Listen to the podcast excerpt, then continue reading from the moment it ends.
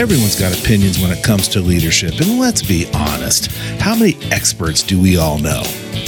But where can we find real leadership advice that's not BS? Well, look no further. Welcome to No BS Leadership, where on each episode we attempt to expose the gap between what leaders think they should be doing and what actually works without the BS. Join Myra, Jeff with a G, Dr. Sam, Jeffrey, and me, Jeff with a J, as we work to debunk those leadership myths. Listen in as we irritate some, inform others, and challenge all leaders to discover a better path to the leadership excellence we all want. Hello again, everybody. This is Jeff Geyer with Phoenix Coaching, and I'm here with the No More Leadership BS podcast. And our distinguished friends, my distinguished friends, Myra Hall, Dr. Sam Jennings, my good buddy Jeff Conroy, and today leading the discussion will be none other than the what you call him last time, Conroy, the the the man from Otis Orchards, something like that. Yep. Yeah. Uh, anyway, it's Jeff McLaughlin, and we're going to talk today about investing in our people. So, without further ado, from Otis Orchards, Washington, Mr. Jeff Connor. Jeff McLaughlin. There you go. don't, don't you, everybody lives in Otis Orchards. Everybody Why lives- not. Yeah. The whole He's world young- is Otis Orchards, right? he- he's younger and better looking. oh, give me time. Give me time. Oh my goodness. Thank you, Jeff. Actually, grew up in Otis Orchards, now in the beautiful town of Coeur d'Alene, uh, Idaho, also called Narnia. I call it Narnia because it's just it's magical place. Very similar to some of the other places we were talking about this morning. I am the founder of Professionals at Play, and my today we're talking about investing in your employees. And as I was thinking about this whole topic, I thought it was very it's it's amazing that people will spend the money that they do to pay an employee to do a job. And hopefully they pay them enough to make them motivated to do the job well. But is there for organizations an impetus to actually pay them or to invest in their employees so that they can do more? And what does that look like and so my question was as employers, as organizations hire somebody, they are already in the investment process in the people that are in the organization. So you're already investing in people financially because you pay them to do a job. This is above and beyond that. What are organizations doing to invest in their employees after they've hired them? They've trained them to do the job. They are there. They are competent employees. They are doing the job. What do they do then? And that's the topic for today. So the investment in your employees goes above and beyond just the pain of a wage. And so I was thinking about a couple of examples that were very interesting. Number one was, I believe it's Simon Sinek's The Infinite Game. He talks about one of uh, the organizations that he worked with out of California that was, I believe they were a, I don't know, some sort of computer technology IT company. And they hired a lot of engineers, but they, the company decided that they were going to make it a policy, no matter what was going on, no matter how the economy was, they are not going to fire anyone. And so they began to invest in their employees greatly in terms of if we're never going to get rid of somebody, how do we make sure that they are the absolute best fit for what we want? And so it completely changed the hiring process that so that instead of having a bunch of ones that you want, they, their hiring process changed from out of 100 people that applied for a job, only one of them actually got hired. So it was very interesting because that investment in the pl- people saying, you have a lifetime job here. You are never going to be fired, no matter what happens to the economy. You will always have a place here at our table. And, and it changed how the teams worked. It changed the culture. It changed how, how people communicated with each other because they wanted to be successful. And they knew that if this is a person that I'm going to have to work with for, for as long as I work here, I need to learn how to get along with them. And so they started to invest in other things above and beyond just paying their employees, additional trainings. If you were having a hard time, they would have a, a team help you. If you were, if you needed a coach, they, they hired a coach for you because they wanted you to be successful because your success meant the success of the company as well and the success of your teams. And all of a sudden the managers stopped worrying about, I'm not going to get fired because somebody's going to take my job. I'm more concerned with how does my team do? And all of the performances increased across the board and they continue to be an amazing company and their profit margin just continues to increase.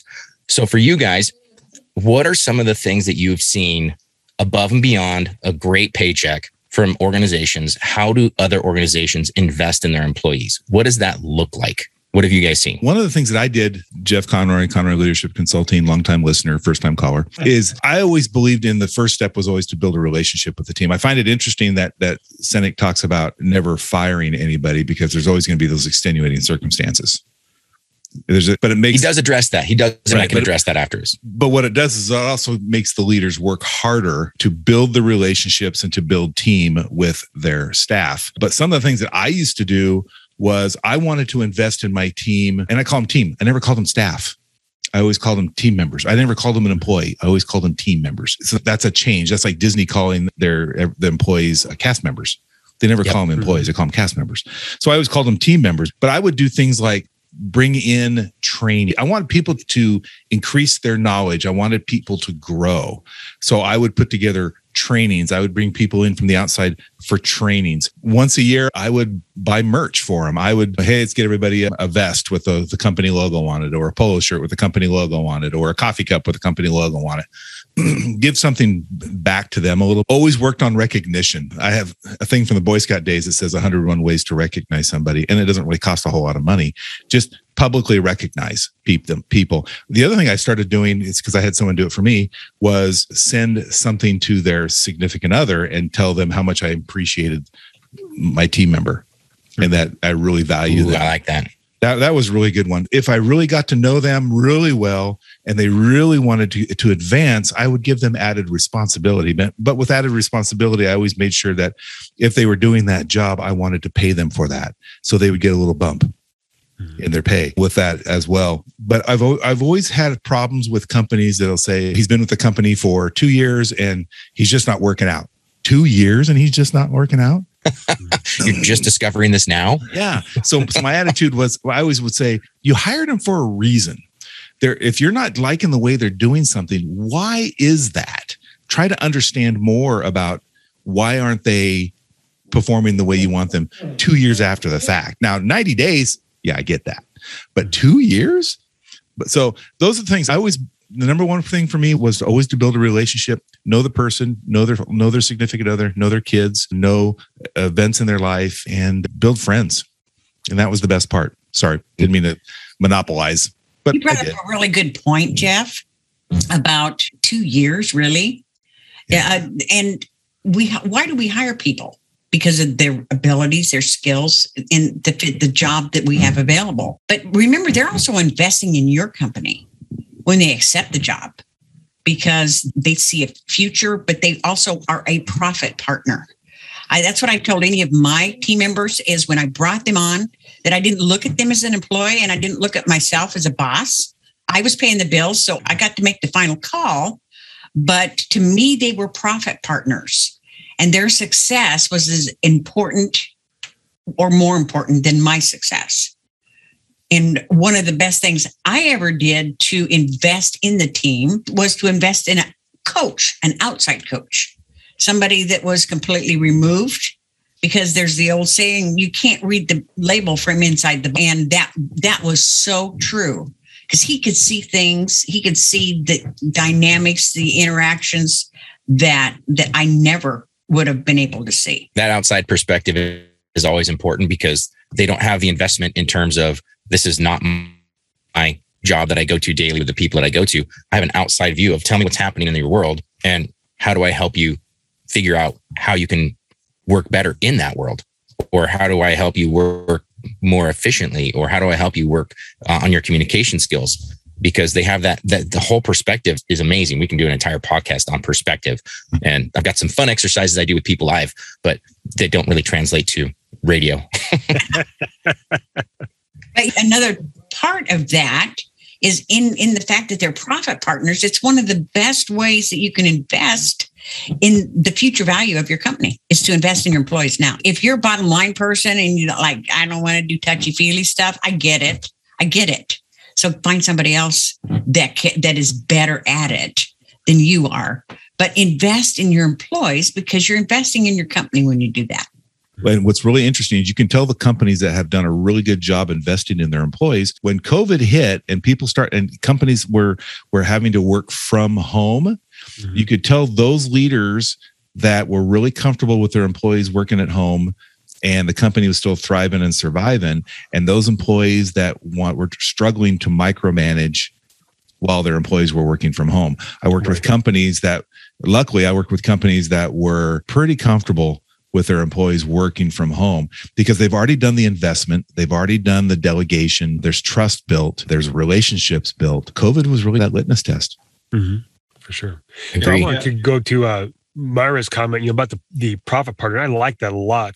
The, the part where I know that there may be a gap for some of our listeners or the people come from the background I did, which was working for the state in an institution. In my case of higher education, there was no bonus for bringing in extra X, Y, or Z. It was just you do your job, and the the borders were do it and keep it, your job that is, or exceed expectations and get accolades, but no bonus.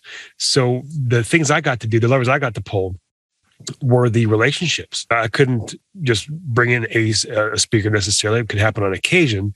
But when I had my one on ones with my team, I would talk with them about, of course, the job, the tasks, and so forth, but then the bigger picture. Where are you going? What does your career look like? Do you have the circumstances right now to thrive in your work, or is there something else that's holding you back?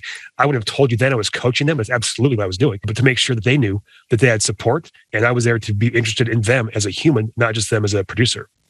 Yeah, hmm. that, that's, that's really stuff. And it all talks to, from my perspective, it talks to mindset that, it, at least for me, I never looked at the people as a, you know, personnel expense or a labor expense those people were investments the company was making mm-hmm. to do what it w- wanted to do. And years ago, my mindset kind of was look, if you get paid every two weeks, the company goes in debt to the employees for two weeks and then they pay them, and, and now we're all even again. And then we go into debt. And that mindset, I think, is very short sighted. It doesn't um, bring that investment mentality or the investment mindset that the, the salary and benefits that are you are expending in your business are an investment in your business to accomplish your mission. Yeah, mm-hmm. I, I, agree with everything you guys are saying. Mm-hmm. Thanks, Jeff. Yeah. Okay, everybody. Well, thanks for interesting because I like Dr. Sam. that was it. So well, see you later. I mean, it's hard because we all come from different industries. And right. Dr. Sam, you and I have both been in education. You higher education, me in lower education. That'd be the public school system. And uh, and we there. It's a really difficult challenge you just got that, didn't you, Jeff? Yeah, I did. I'm a little. It's, it's a um, slow burn. I'm the, only. Half, I'm a half a cup of coffee here. I'm not drinking Bloody Marys like a cup of coffee. doing. Uh.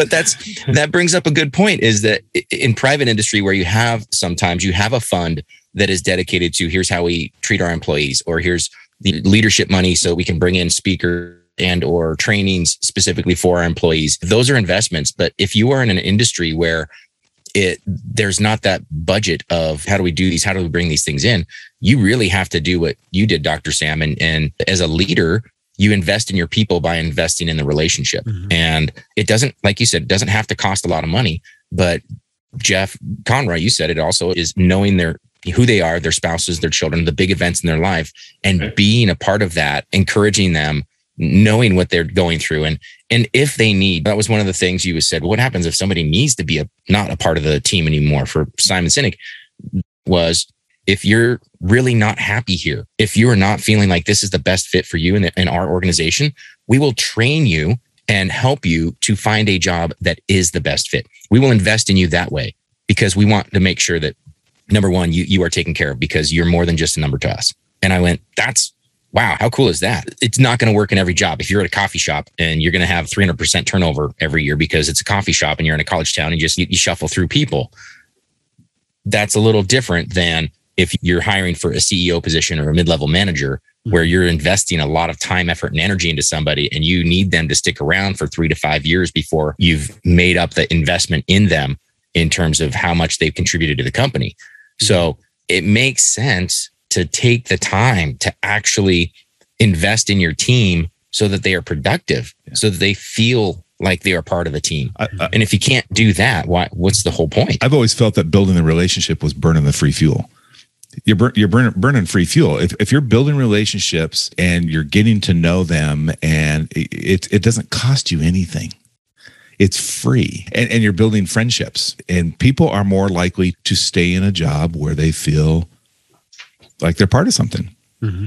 And yeah, sorry, Jeff, I didn't mean to interrupt. No, that's rude. Go ahead. Okay. okay, now we're done. End scene. Friends in Eastern Oregon, this is what they do to me. I just want you to know. It's only because he's from Eastern Oregon. I mean, come on, right. Eastern Washington, Eastern Oregon. So the reason I interrupted with this huge pile of wisdom on the Aston group, Geoff, you just mentioned the coffee shop you might have a high turnover rate, which is true because folks are going to come in and, and leave the the space. Um, I'll say, however, couldn't or shouldn't that experience also be as good as it can possibly be in the situation that it is? Because if you've got a high turnover rate that is not relative to people aging out, you know, teenagers getting jobs and going elsewhere, that kind of thing, why would they want to show up and do the best work they can if they're being treated poorly. I, I, think that there's room to have some development, also knowing full well your people are going to turn over, but still treat them like humans is, seems to be a pretty decent place mm-hmm. to go. It, it's interesting you say that because that's what was going through my mind. Starbucks has actually got it figured out. They have mm-hmm. one of the lowest turnover rates in the industry of coffee shops. I, I can't remember exact. Seemed like it was ninety. They had a ninety-five percent retention. Mm-hmm. Is because they invest in their people and they develop relationships with them, um, and they feel like they are truly part of of the success of whatever shop they're in and the company, which just underlines it underlines the fact that they're profit partners, but it also underlines that the they have invested in their future value because the cost of turnover is tremendous. It takes three months in general to train somebody mm-hmm. so that they can do their job and another year before they get proficient at it why would you want to throw that out? Mm-hmm. Why would you want to throw that away? Right. There's a Starbucks on. There's, I think I can't remember. There might have been a city within 100 miles of every place, every major city that you could possibly be in the United States. Something crazy like that. And I went, that's ridiculous. And then I thought about it and I was like, there's only three Starbucks in Idaho. And then I thought, yeah, that's right. We don't have any major cities. Never mind. But I have friends that own coffee shops and they own Dutch Bros and they have phenomenal culture the way that they invest in their people is they know they they hire young people, energetic people, and they say, "We know that you're not going to be here forever. This is not going to be your forever job. This is a for now job, but we want to give you leadership skills that you can take to the next job, or we want to help you with how do you transition to going into college. We want to make sure that you feel ready to do those things. And even though they're they're part time employees, they treat them with an insane amount of respect. And then they also give them the leadership training and the opportunity, if you should desire, to move up. And at some point, they say, wait, you've been here for a while. It doesn't seem like you really want to leave. Do you want to start going into management? Do you want to start going into potential ownership of your own coffee shop? And if so, how do we help you get there? Mm-hmm. And that right there is, I think that's a win for everybody because you've trained a, a workforce to be better at what they're going to do, customer service, accounting change, uh, skill set. But then you also give them the leadership stuff as well, and they can take that to the next job. It's it, it seems to make sense to me from an outside perspective that you would want to do that for all of your employees, no matter what industry you're in. And that's the, all the groups that I coach with, the groups that I work with through play and doing events they're that's why they're doing it. They're investing in their people and they're bringing in an outside perspective and saying hey we need help with communication and we need to have a little bit more fun or we need a coach to work with these new leaders because they just don't know what they're doing yet and they need to, to learn how to talk to their team. They need some confidence. And so working with those people and saying hey how do you do this better? What's going on? How do we help you out?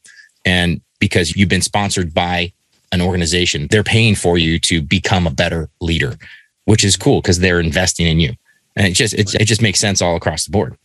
In, in, my opinion it's a leader's responsibility to create more leaders. I know we see that old cliche all the time is to create more leaders but i've always t- I took it the next step further and said my job was to create the next leader for someone else because i want them to be so good that someone else wants them. I know i'm training someone to go to a different company or to a different industry, but I want them to actually leave me with good skills. Mm-hmm. Be, so I'm training the next leader. That's my that was my job. If I can keep them and move them up within my company, that's job one. But if another company recognizes their exceptional leadership and they, they want to take them, then I did my job. I, and I never held any ever held anybody back wanting to leave. Why would you want to? If somebody wants to leave, you have to stay here. Well, and it's chains. Well, and, and, it wasn't that. I'm always for somebody who wants to better their life. Mm-hmm. So right. if, if I can teach them leadership skills and they're doing, they're an exceptional leader and a different company sees that exceptional leadership and they want them, you go, girl. Mm-hmm. I have no problem with that at all. Right. Mm-hmm. I did my job. You did your job. Thank you. Yep. Yep. You know. And you deserve to have better and you deserve yeah. to have more. We can only offer so many things in certain jobs. At some point, there has to be. You're, you're going to tap out. You, you know, work at McDonald's, you're going to tap out. Like you're like, okay, this is. I got the burger flipping. I got the front desk stuff. I got the floor mopping. I can run a window like nobody's business. Oh, right. great! Now you're a manager. Okay, cool. Now I'm helping other people do those skills.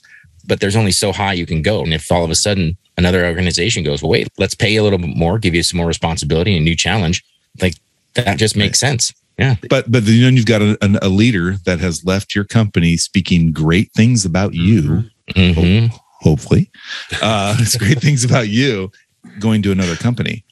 Yep. Because you never know where your friends are going to be. Somebody may contact you 10 years down the road and offer you something. I, I just think it's invaluable. Yeah. One more quick angle on this. I know we're running low on time. Is that folks may not want to go. They may be in a space where they feel great. And the absence of desire to move up the chain of command isn't an indicator of anything besides they don't want it. So for those folks who are pretty content where they are because they're doing great work, they have great team, great relationships, super. Let those folks do their thing. Still invest in them, still help them do what it is they want to do. And if they eventually they want to move up, out, whatever, we can support that. But let's not, I mean, we're, we're not, but collectively, let's not confuse aspiration with competence and happiness. I, mean, I think you can have all those things. They show up differently for different people. Yeah, not everybody wants to lead, and that's cool. But, but there's leadership in other ways. But you know, you've heard the saying: you don't need a title or the pay to be a leader. Every anybody can be a leader. True that. Well, I think that is our time for today, and uh, thank you so much for listening. We hope this has been helpful. If you have any questions or comments, or you'd uh, like some ideas on how to invest in your employees, or better yet, jump on a call with us or something like that, you need to actually get a hold of us. And that is at ask us at leadershipbs.co. That's ask us at leadershipbs.co. Send us an email. We'll reach out. We'll get a hold of you. We'll talk to you. We love talking to our listeners, all three of them in Eastern Oregon and the three over in New Zealand. How cool is that? We're international now, baby. So if you have, uh, again, reach out to us. We would be more than happy to be a resource for you. no matter where you are in the world, we'll wake up at three o'clock in the morning to talk to you if you're in New Zealand. Because why? It's New Zealand, man. It's just New cool. Zealand. it's New Zealand. G'day, mate. Okay, that was so wrong. I shouldn't have done that. that wow. Our, our right. listeners going to be like, dude, wrong, wrong. Now we're going to be ranked. Now we're going to be 115th. I know, man. We're going to move back down the chain. Well, thank you so much for listening. We hope you enjoyed our, uh, your time with us, and uh, we know that we enjoy our time with the with you guys. Have a great day, and we will see you next time. Thank you so much. Letter Buck.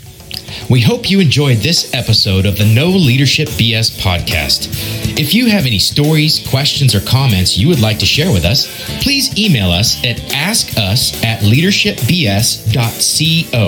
That's ask us at leadershipbs.co. If we use your email questions or comments, you will win a DISC behavioral assessment and debrief with one of our highly trained podcast teammates. And last but not least, don't forget to give us a five star review so we can reach more people. Thank you so much and tune in next time. We'll see you then.